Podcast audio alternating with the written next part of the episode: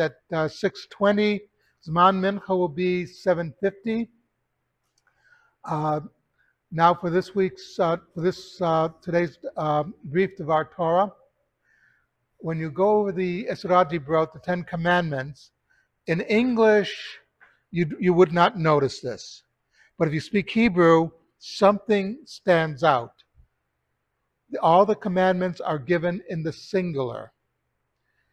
Uh, they're not given in the plural. When Hashem says, I am the Lord your God, it's Ani Hashem Elokecha, singular. Everything is in the singular. Why not in the plural? After all, we are talking about the basics of building society. What the Torah is getting at is society is built by individuals. If the individuals are inherently bad, then society is inherently bad.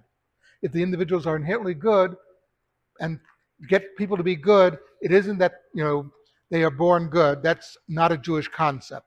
There's a Gemara that asks the question whether it's good that man was created or not, and actually comes to the conclusion that men are basically bad. We have to be trained to be good. Okay, that's, uh, I'm glad our past president likes to make his comments. Anyway, okay, anyway, just to continue this, um, because I know guys have to get to work. Uh, but the point is, is that you have to train people to be good. If you don't train people to be good, they will not be good.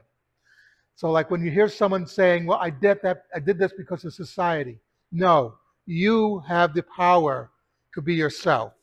And if you are good, you will infect other people to be good. And if you're bad, it also is true, you'll infect other people bad. So that it's a very important thing to remember. Something to think about Kaddish Rabbanim.